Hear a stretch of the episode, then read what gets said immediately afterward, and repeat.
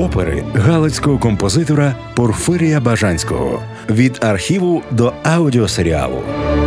Слухайте класичні опери у інноваційному форматі у рамках стратегії Ukrainian Life від колегів менеджмент за підтримки Українського культурного фонду. Бажанський збувається. Всім привіт! З вами Уляна Салій, це Радіо Сковорода. І біля мене прямо зараз Іван Остапович. Привіт. Привіт. І також Тарас Демко. Привіт тобі. Привіт. Я коротко розкажу, що ми тут будемо робити зараз. Ми зібралися в такий дуже особливий і хвилюючий момент перед тим, як послухати радіосеріал, в основі якого лежать опери забутого галицького композитора Порфирія Бажанського. А саме це опери Довбуш та Біла циганка. Ми будемо пробувати разом з хлопцями структуризувати наші знання про Бажанського.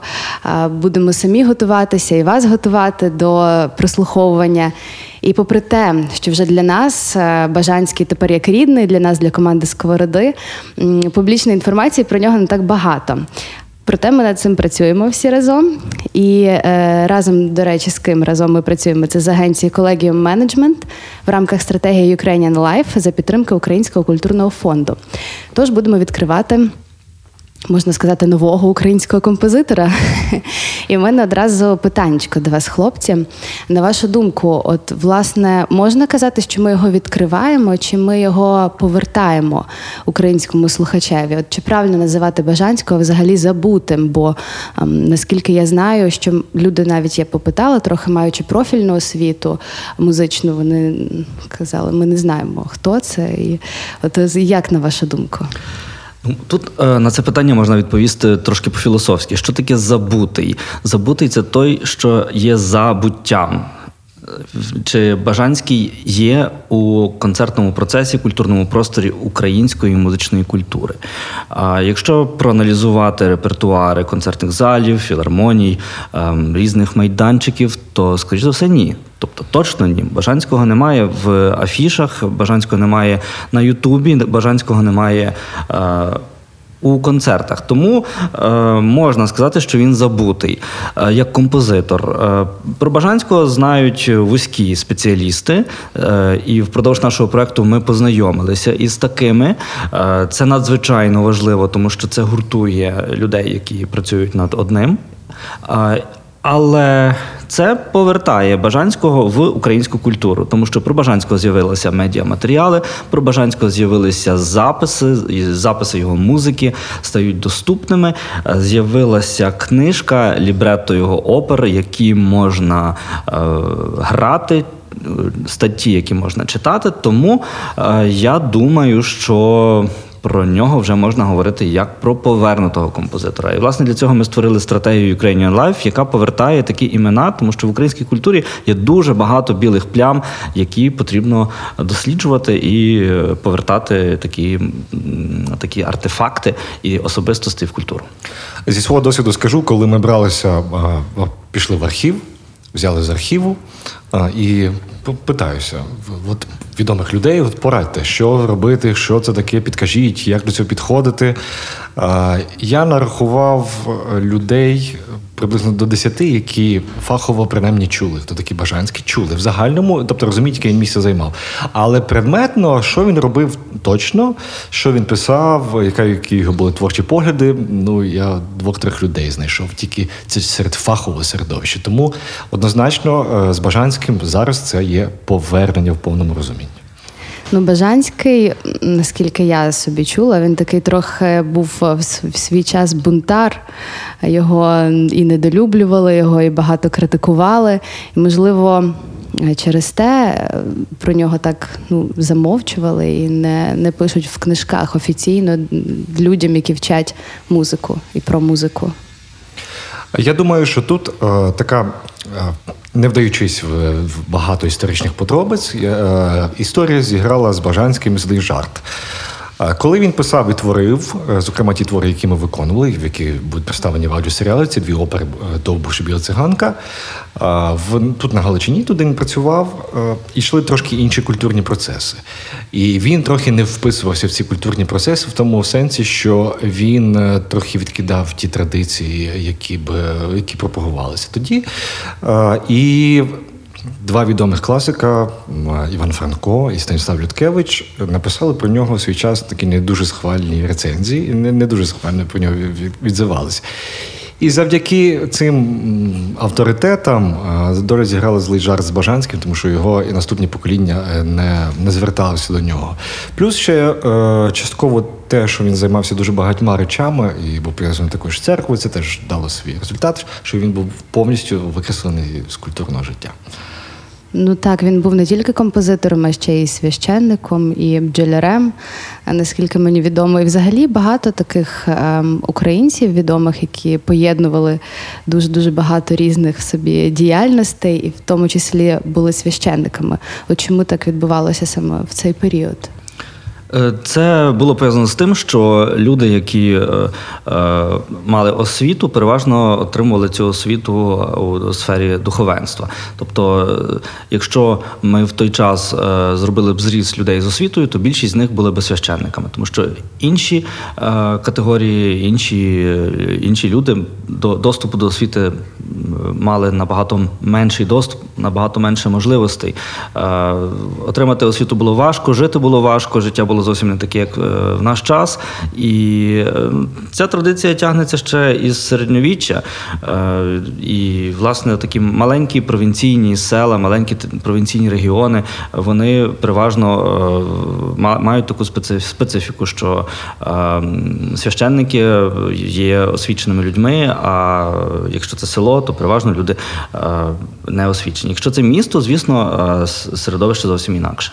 Так, так воно було в 19 столітті на Галичині, і тому це цілком було очевидно, що якщо ти хочеш е, мати якийсь більш незалежний статус е, і мати принаймні якісь можливості до життя і мати освіту, то це був прямий шлях. Це було для людей 19 століття, коли жив Бажанський, цілком очевидно, що оце такий прямий проторний шлях.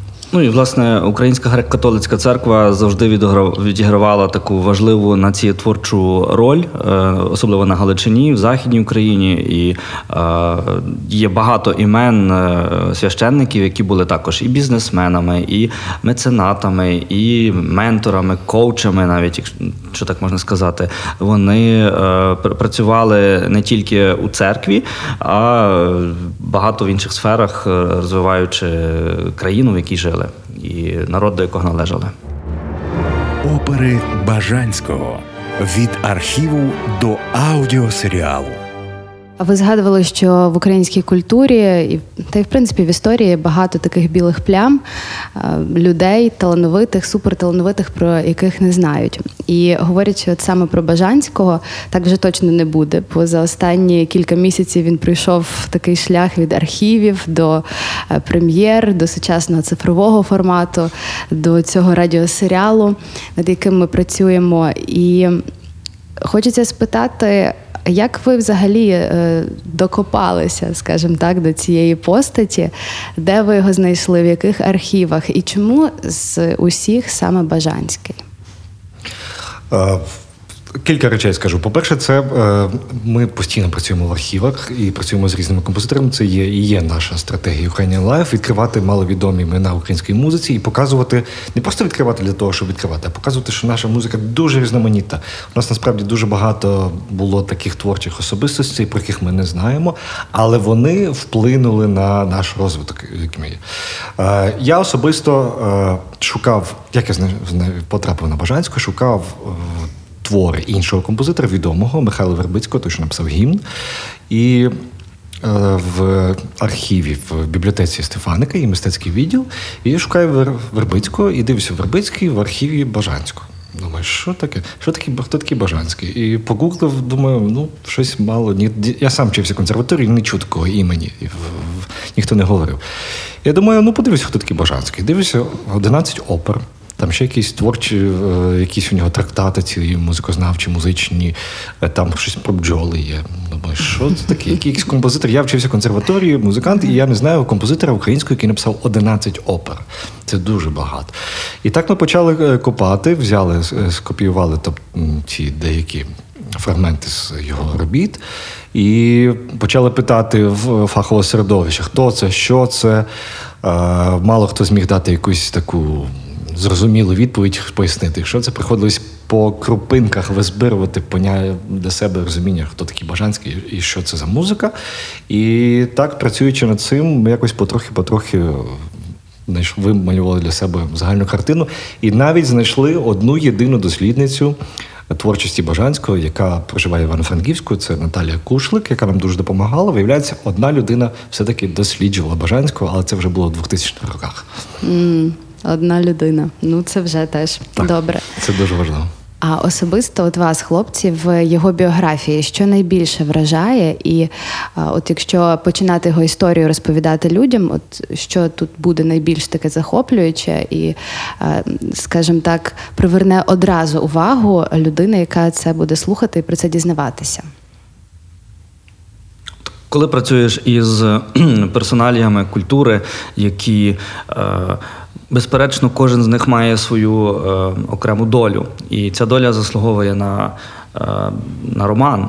Можна писати сотні сторінок про це. От, е, говорячи про Бажанського, е, мене вражає його різносторонність, е, мене вважає, е, вражає його впертість, наполегливість. Він дуже багато писав, дуже багато працював, багато публікував е, е, статей, досліджень і дуже багато спілкувався. Він творив середовище. Він говорив про себе зовсім не так, як в той час люди презентували себе. Тобто самопрезентація Бажанського дуже випереджала його час. Він про себе писав е, ніби як спостерігач, він сам себе аналізував, він точно е, е, формував про себе якусь рефлексію. Ну, на жаль, те середовище, якому він це презентував, не дуже і сприймало таку подачу. Е, Але зараз ми можемо побачити, як е, сучасні люди, блогери, інфлюенсери теж себе презентують, і ми бачимо подібну ситуацію. Хтось презентує себе успішно, е, вибираючи цільові аудиторії дуже коректно, правильно, на основі якогось аналізу, хтось на основі своєї інтуїції. Ну, от Бажанський так відчував і так писав. Е, Чи це успішно, чи не успішно? Зараз ми створюємо записи його музики, зараз ми видаємо його роботи. Е, Ну, хоча й пройшло вже трошки більше ста років після цього, але це відбувається. Тому, напевно, е, це така комунікація поза часом. Мене вражає його. Різносторонність мене вражає насправді його постать, тому що е, знаючи його життя, це дуже трагічне життя. Це втрата дружини, це е, дуже непрості фінансові умови, це е, надзвичайно складні політичні умови, в яких довелося працювати. Звісно, це заслуговує як мінімум інтересу. І попри те, що він е, не був надто визнаною людиною в свій час, він не зупинявся. Він до кінця свого життя е, постійно був в русі, постійно писав, постійно аналізував. Попри те, що інколи бували в несхвальні рецензії на якісь його прем'єри, казали, що це щось аматорство, дилетантство і графоманство. Він не зупинявся, він не впадав в відчай. Навпаки, він продовжував, продовжував, продовжував, продовжував. От це такий приклад для натхнення, що, попри всю критику, яка на тебе може литися з різних сторін, навіть авторитетних, людина все одно має якийсь такий е, творчий стрижень, і вона вірна свої, своєму шляху, який вона обрала. Це мене надихає в Бажанському. Опери, які ми зараз слухаємо, е, він написав в дуже пізньому віці. Десь йому було вже Близько під час, 70 е, поза 60. Так, близько 70 років він написав о, написав оперу. Бажанський збувається на радіо Сковорода у рамках стратегії Ukrainian Life за підтримки Українського культурного фонду. Ну, до речі, дуже добре ви кажете. Справді критика на нього лилася, і те, що він випереджав час своєю самоподачею, теж дуже прослідковується, навіть коли дивишся так поверхнево і слухаєш про це так поверхнево. Але це і означає те, що він робив справді щось важливе і щось значуще, оскільки на нього звертали увагу. Та нехай його критикували, але краще ти будеш щось робити. І тебе критикує Франко, ніж ти не будеш нічого робити, і, і Франко тебе не покритикує. До речі, до слова про Франка. Чи не здається вам, що от саме така подача бажанського так себе, ніби як трохи себелюбна, можливо, навіть Франка дратувала, можливо, через те він давав такі теж критичні відгуки. Я думаю, це дратувало багатьох. В його час е, дуже багатьох людей це дратувало, і зараз ми це сприймаємо так легко, коли когось дратують, ну дратує, то твої проблеми. В той час це трошки по-іншому сприймалося. Е, Можливо, я так думаю собі, що для тих людей це його самоподача, самопіар, виглядало трохи, ніби він ну, не дуже професійний, тому він так себе піарить. Та? Зараз вже для нас це дивно таке чути. І, а в той час я думаю, що воно так виглядало. А, Франко, до речі, там він. Звідки ми знаємо, що Франко критикує? Франка є дві рецензії на е, роботи Божанського. І там він, до речі, частково згадує, що є і позитивні моменти. Він не, не зовсім ніщівно критикує, але в загальному він робить висновок, що це щось не, не надто професійне. Ну от я за це і кажу, що вже добре. Ну так, так, абсолютно. Однозначно, але справді це фантастично, що він до такого віку писав і творив, незважаючи абсолютно абсолютно ні на що. І говорячи власне про ті опери, які ми будемо слухати е, Довбуш і Біла циганка. От на що вони схожі? Як би ви описали? На кого вони схожі? Чи це осучаснені версії, чи це суто ті, які е, були першими, от саме саме ті автентичні? Які вони? По-перше, е, ті е, е, твори, які- до нас дійшли, це було у формі клавіру. Це рукопис Бажанський рукою, власною рукою написав на папері клавір, тобто нотний стан для фортепіано і, і голос, тобто лібретто. І з такого ем, матеріалу зробити повноцінну постановку чи виконати цю музику неможливо. Тому потрібно було зробити дуже багато роботи. По-перше, це е, прочитати, розшифрувати, дописати, виправити помилки, тому що в нотах також є дуже часто помилки. Е, і Пізніше зробити власне таку е, реконструкцію, що йде за чим, хто говорить, атрибутувати мовця, зрозуміти, хто в цих операх е, співає яку роль, е, насправді вичитати е, те, що написано нерозбірливим шрифтом, тобто зробити цей е, складний е, аналіз. І це ще не все. Пізніше ми знову ж отримуємо ці два рядочки: це нотний стан і е, текстову стрічку, тобто клавір. З клавіру е, зробити виконання оркестром неможливо.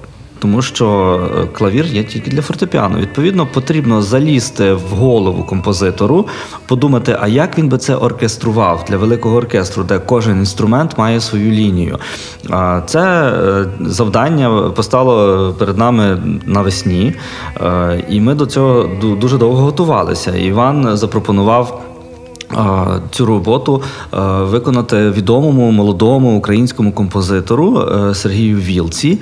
Е, І е, Сергій Вілка зробив оркестрування, тобто він реконструював уявне звучання цих опер, як би Бажанський сам написав це. Але, звісно, додав також свій талант. І це вийшло дуже цікаво. Тобто, це оркестрування сучасного композитора, який вступає у творчий діалог із композитором е, 19 століття. Надзвичайно цікава, цікава робота вийшла. Е, і, власне, е, Ця е, робота із розшифруванням, оркеструванням і зведенням саме музичного матеріалу е, це був перший етап. Пізніше було виконання. Ну а далі це е, аудіосеріал, який має звукові декорації. І ми це, це, як сказав Тарас, це нагадує трошки, як розшифровувати єгипетські іерогліфи. Ну, не в прямому сенсі це е, така аналогія приблизно, але це треба було вникати. Вникати це все дуже довго і дуже багато. Буквально ті коми, крапки, все, все треба було думати, де воно є. Е, на що воно схоже, якщо так сказати? Е, Це не класична опера, де герой там 10 хвилин помирає. Чотири дії, сидиш і вже неможливо це все вислухати, бо все так довго, все так затягнуто на наш час. В той час це було нормально. Е, Бажанського він писав ці опери на початку ХХ століття, 906-907 роки. Таке враження, так ніби він жив вже на 100 років вперед, тому що в нього немає розтягнутого тексту, в нього все дуже швидко, дуже динамічно і дуже експресивно. Тобто сучасній людині це ну це там просто такі сюжети вбив, зарізав, е, одна коханка, друга, третя. Те, те, ну просто якийсь трилер, любовний трилер, е, любовно-героїчний. Ну, це, це ну так ніби сучасний трилер, такий дуже гостросюжетний і дуже швидко все відбувається. Чому дві опери мають багато спільних рис, але звісно, оскільки це два окремі твори, мають різні сюжети, різні фабули сюжетів, різні е, персонажі і, звісно, е, різні основні е, мотиви. Е, можу сказати одне: Е, ці мотиви дуже запам'ятовуються. Надзвичайно, це такі е, мелодії, які ви почуєте раз, воно потім буде крутитися як мінімум до кінця дня в голові. От цікаво було б взагалі зрозуміти, бо так як ви кажете, в нього він випереджав себе е, і час, як мінімум на 100 років. В нього такі м, динамічні сюжети. Е, Ну, чи можна в операх казати сюжети, я не знаю, але я просто звичайно, хочу сюжет- підвести, сюжет підвести до того, що вони такі були справді кіношні, серіальні, насичені емоціями. І дієві особи у нього також такі дуже енергійні, дуже емоційні. Експресивні, Так, так і деколи здається, що вони, наче трохи не в собі такі. От, от цікаво, звідки він брав цих е, ці дієві особи, звідки він надихався е, такими історіями. От як ви думаєте, чи є прямо конкретна відповідь на це питання? Ну, е, дії цих опер відбуваються тут в Карпатах. Тобто е, сам Бажанський е, народився. е, При Карпатті, біля Карпат, близько. Так, там він, він з дитинства бачив пагорби, гори, цю природу, а, а пізніше жив у Львові все своє доросле життя і працював біля Львова. Але карпатський колорит він постійно був присутній е, в Бажанську. І, власне, в цих двох операх Білі циганці і Вдовбуша дія відбувається от е, в сучасних селах е, Верховина, Криворівня, Гора Чорногора. І це все відбувається от саме там. Якщо поїхати в, ці села, походити по вулицях, по- по- подивитися на гори, на річки, на людей, на характери людей, можна також дуже багато відчути того цієї атмосфери, того вайбу, який присутній в, в операх Бажанського. Е, Це імена, це клички, це різні е, масові образи. Наприклад, в білій циганці е, там є. Е, е, Такі імена, як Вайда, він є ватажок циганів. в нього дружина називається Клуца, їхня донька називається Малка. Дуже багато гуцулів, багато е, боярини. І, і, власне, це такі колоритні, е, колоритні е, персонажі, образи, які, яких можна досі побачити там. І особливо різкий характер змін і динаміка, змін, змін картин. Е, Може відбуватися щось е, е, впро- впродовж кількох хвилин. Одне статичне, пізніше воно дуже різко змінюється. І це дуже нагадує таку 2D комп'ютерну гру, коли персонаж йде собі такою лінією, стрибає як Маріо. Він йде собі е, свою лінію в 2D світі, потім з'являється ні звідки якесь чудовисько. Він його вбиває, перестрибує, е, пізніше знову стрибає, йде, потім знову звідки з'являється щось. Ми навіть не уявляли собі, що там це може бути, воно може з'явитися. Тут воно з'являється. І це такий 2D-вимірний світ, е, який дуже часто набуває об'єму. Особливо тоді, коли з'являється це така е, впізнавана мелодія, мотив, тоді все знову стає таке кольорове, красиве, впізнаване, а потім знову е, все дуже різко змінюється. Потім звідкись е, з'являється чортик. Ми навіть не думали, що в цій реалістичній опері може з'являтися міфологічний персонаж. А він звідки з'являється. І головне, що ці опери вони побудовані на фольклорних. Мотивах, а також на міфологічних мотивах. Наприклад, е, чи, чи легенди Довбуш або Біла циганка. Довбуш, е, звісно, це легенда про Олексу Довбуша, е, про ватажка Чорногірського, який грабував багатіїв. Але е, це така легенда, яка тут на Західній Україні дуже поширена. А от в білій циганці це, ну можна сказати, сюжет просто з античності списаний, тому що навіть у давньогрецькій е, драмі є такі історії, коли народжується е, дитина в сім'ї, наприклад, багатіїв, а пізніше її підмінюють. І відбувається обов'язково сцена впізнання. По чомусь впізнають е, цю е, дочку або сина, і пізніше вона отримує е, своє законне право. Так само відбувається в білій циганці. Тобто, це такі міфологічно легендарні образи, які накладаються на колорит українського фольку, і з'являється повністю щось нове, абсолютно своєрідний сюжет. Я думаю, що в час Бажанського це було чітко те саме, що відбувалося в горах. Тобто ті характери, просто я впевнений, що списані з тих людей це не було щось вигадане настільки, що неприродньо. Він це бачив з дитинства, ці їхні різкі характери, різкі якісь. От що думає, то говорю. І він це фактично все передав в своїх операх, тому це для нього було абсолютно природньо. Дуже багато е, прокльонів, дуже багато крику, багато плачу, багато сміху. І все це дуже швидко міняється. Воно колоритно. Насправді, от цією відповіді вашої розширеної ми підтягнули цілу купу аудиторії нової до Бажанського. І любителі ігор, е, і любителі міфів, і любителі грецької античної історії. Ну, тут цілу купу можна знайти. Бажанський е, вивчав міфологію впродовж п'яти чи шести років. Він у Львові вивчав міфологію. Е, тобто він був спеціалістом із, із міфів, і це точно вплинуло на його характер письма. Він пише абсолютно в такому драматичному драматичному ключі. Хоча дуже часто, якщо читати лібретто е, цих е, двох е, різних опер, можна побачити спільні риси, коли щось з'являється ні звідки, і ми просто не розуміємо, чому воно там з'являється. Але потім ми розуміємо, що ну ну окей, хай так буде. Це це дуже прикольно, воно воно там є. А якщо окремо говорити про роль хору в операх Бажанського, його там багато. І що ви про це можете сказати? В Довбуші і білі циганці е, хор використовується по-різному, але є якісь основні такі ключові речі, які збігаються по тому, як бажанський мислить цей хор. Взагалі, для чого йому той хор був потрібен? По-перше, масові сцени, однозначно, бо гуцулу не не буває, що їх там тільки двоє було чи троє, бо ну що якщо довбуш ватажок, то там точно було багато. Е, хор вдобуша е, Добуші хор виконує дві функції: це як е, цей загін весь Добуша, які ті, що його підтримують, і чи люди гуцули, які там жаліються на своє життя, їх багато, чи пасуть худобу, чи щось таке. І, І також іншу функцію хор дуже часто коментує те, що відбувається.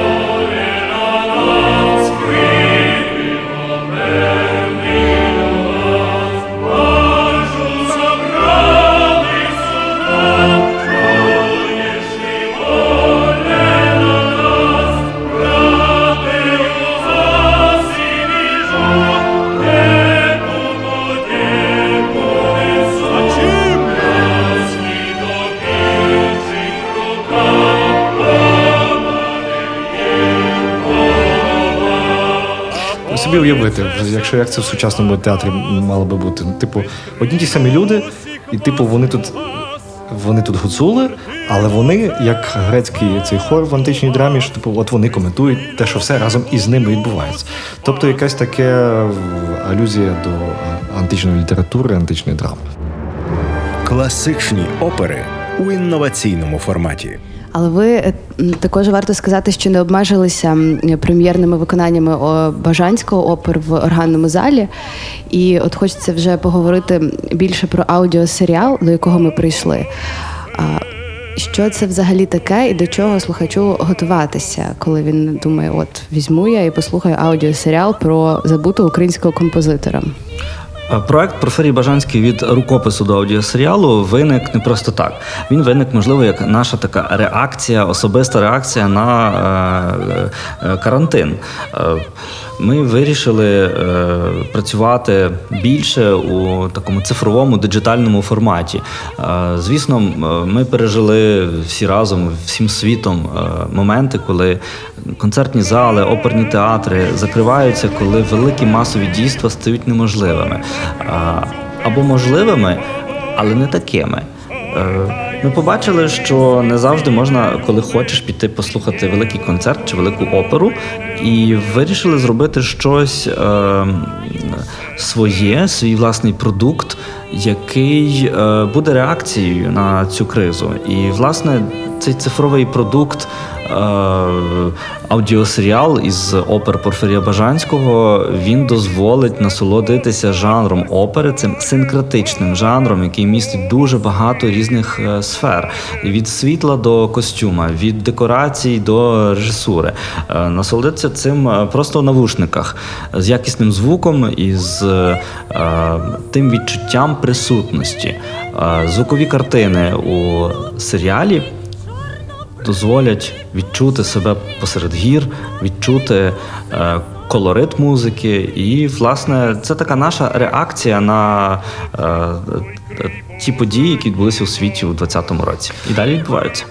Е, як ми це все робимо? Отже, ми спочатку виконували і записували сам музичний матеріал, тобто це є хор, багато співаків, великий оркестр. Це все записувалося окремо, записувалося на студії.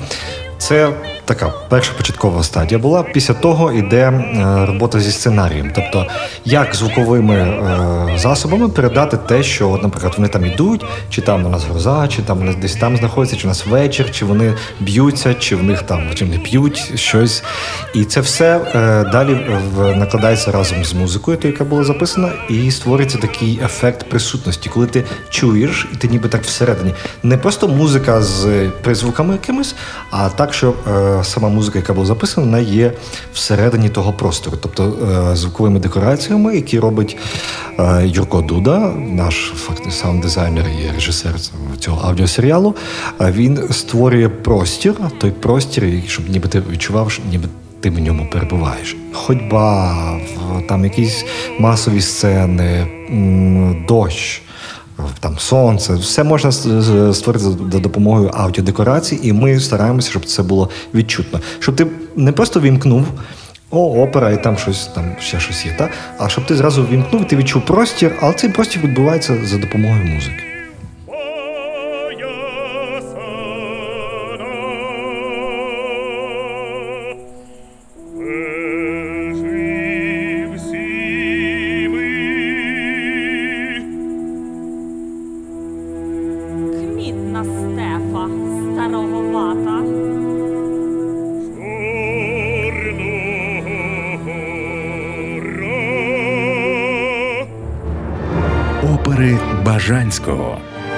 Архіву до аудіосеріалу. Ми вже говорили про те, що важко розшифрувати оперу було, і я вірю 100%. В мене є в друзях співак, який виконує опер, оперу, і я бачила ці нутрощі, а вони вже були гарно структуровані, гарно описані. Це просто справжня головоломка. От якщо говорити особисто про вас, е, е, що ви можете, які у вас емоції викликав цей досвід запису такого масштабного проекту, цього аудіосеріалу, ці всі відтворення музичні, це занурення? Як відбувався цей творчий процес? Скільки взагалі людей працює над цим проектом, і наскільки це довго і затратно? Ну, ми спеціалізуємося на е, таких проектах: це аудіальні проекти, концертні великі проекти. Е, ми разом з Іваном вже більше 10 років працюємо е, у над нашим проектом Колегіум менеджмент, колегіум музикум. Це Організація, яка працює із е, музикою, із е, музичною спадщиною. Також ми працюємо у Львівському органному залі, і е, цей простір також спеціалізується на проектах звукозапису і повертає до життя дуже багато пам'яток. Е, у цьому проєкті також важливо відзначити Галицьке музичне товариство, яке відновлене після 80-річної паузи. Е, дуже активно долучилися до е, цього проєкту експерти з музичного товариства. Це Наталія Сиротинська, наприклад, яка розшифровувала ноти і лібретто, і також вона підготувала прекрасний колоритний словничок гуцульських діалектів, якими пересипані опери. Тому е, працювати із таким форматом для нас не не є в новинку. Ми е, дуже багато е, маємо досвіду роботи із е, складними, інфраструктурно складними і технічними проектами, які е, е, мають собі такі компоненти, як реконструкція, звукозапис, зведення, мастеринг. Тому ми, ми постійно робимо це. Але цей проект особливо сентиментальний, тому що це вперше повертається ім'я в культуру. Е, це робота з дуже ексклюзивним і рідкісним матеріалом. І ми насправді дуже щиро хочемо, щоб після того, як про Бажанського почують його музику. Включали в концертні програми, щоб е, його більше виконували. Саме для того ми зробили видання, видання клавіру, яке ми даруємо бібліотекам, е, даруємо е, активним організаціям, які промують українську класику чи просто класичну музику. І е, за дуже короткий час е, ми подарували близько сотні книжок українським організаціям, е, які пообіцяли, що ці книжки точно прочитають не одна тисяча людей. Це дуже важливо. Тому е, для нас робота з цим проектом вона дуже емоційна і дуже, дуже важлива. Людей насправді багато задіяні в цьому проєкті. Якщо рахувати всіх співаків, е, оркестр, е, режисера, акторів масових сцен, які ще на студії прописувались, ну це орієнтовно 100 і трохи людей. Тобто над всім проєктом всіх разом, які задіяні до того, щоб вийшов цей аудіосеріал. Тому це такий масштабний проєкт, який в часі довгий, тому що з кінця минулого року почали працювати, і емоцій надзвичайно багато. Кожна людина докладає щось свого в цей проект. Кожна людина якось е, додає до інтерпретації е, щось своє. Тобто це такий синкретичний, е, синкретична дія, яку творили всі разом. Ну і цей проект реалізовується завдяки програмі Культура Плюс Українського культурного фонду. І оцим плюсом, великим плюсом є Радіо Сковорода. Наш головний партнер проекту. Ми працюємо із Радіо Сковорода вже дуже багато років, і для нас це надзвичайно важливо, що вони стали партнерами проекту і. Це дуже велике збагачення цього е, проекту і, взагалі, е, творчості е, Порфирія Бажанського, тому що завдяки медійному партнерству, завдяки технічному партнерству і такому такій кооперації в реалізації всіх задач цього проекту, ми досягаємо більших результатів і виходимо на більші аудиторії. А це є головним у промоції культури.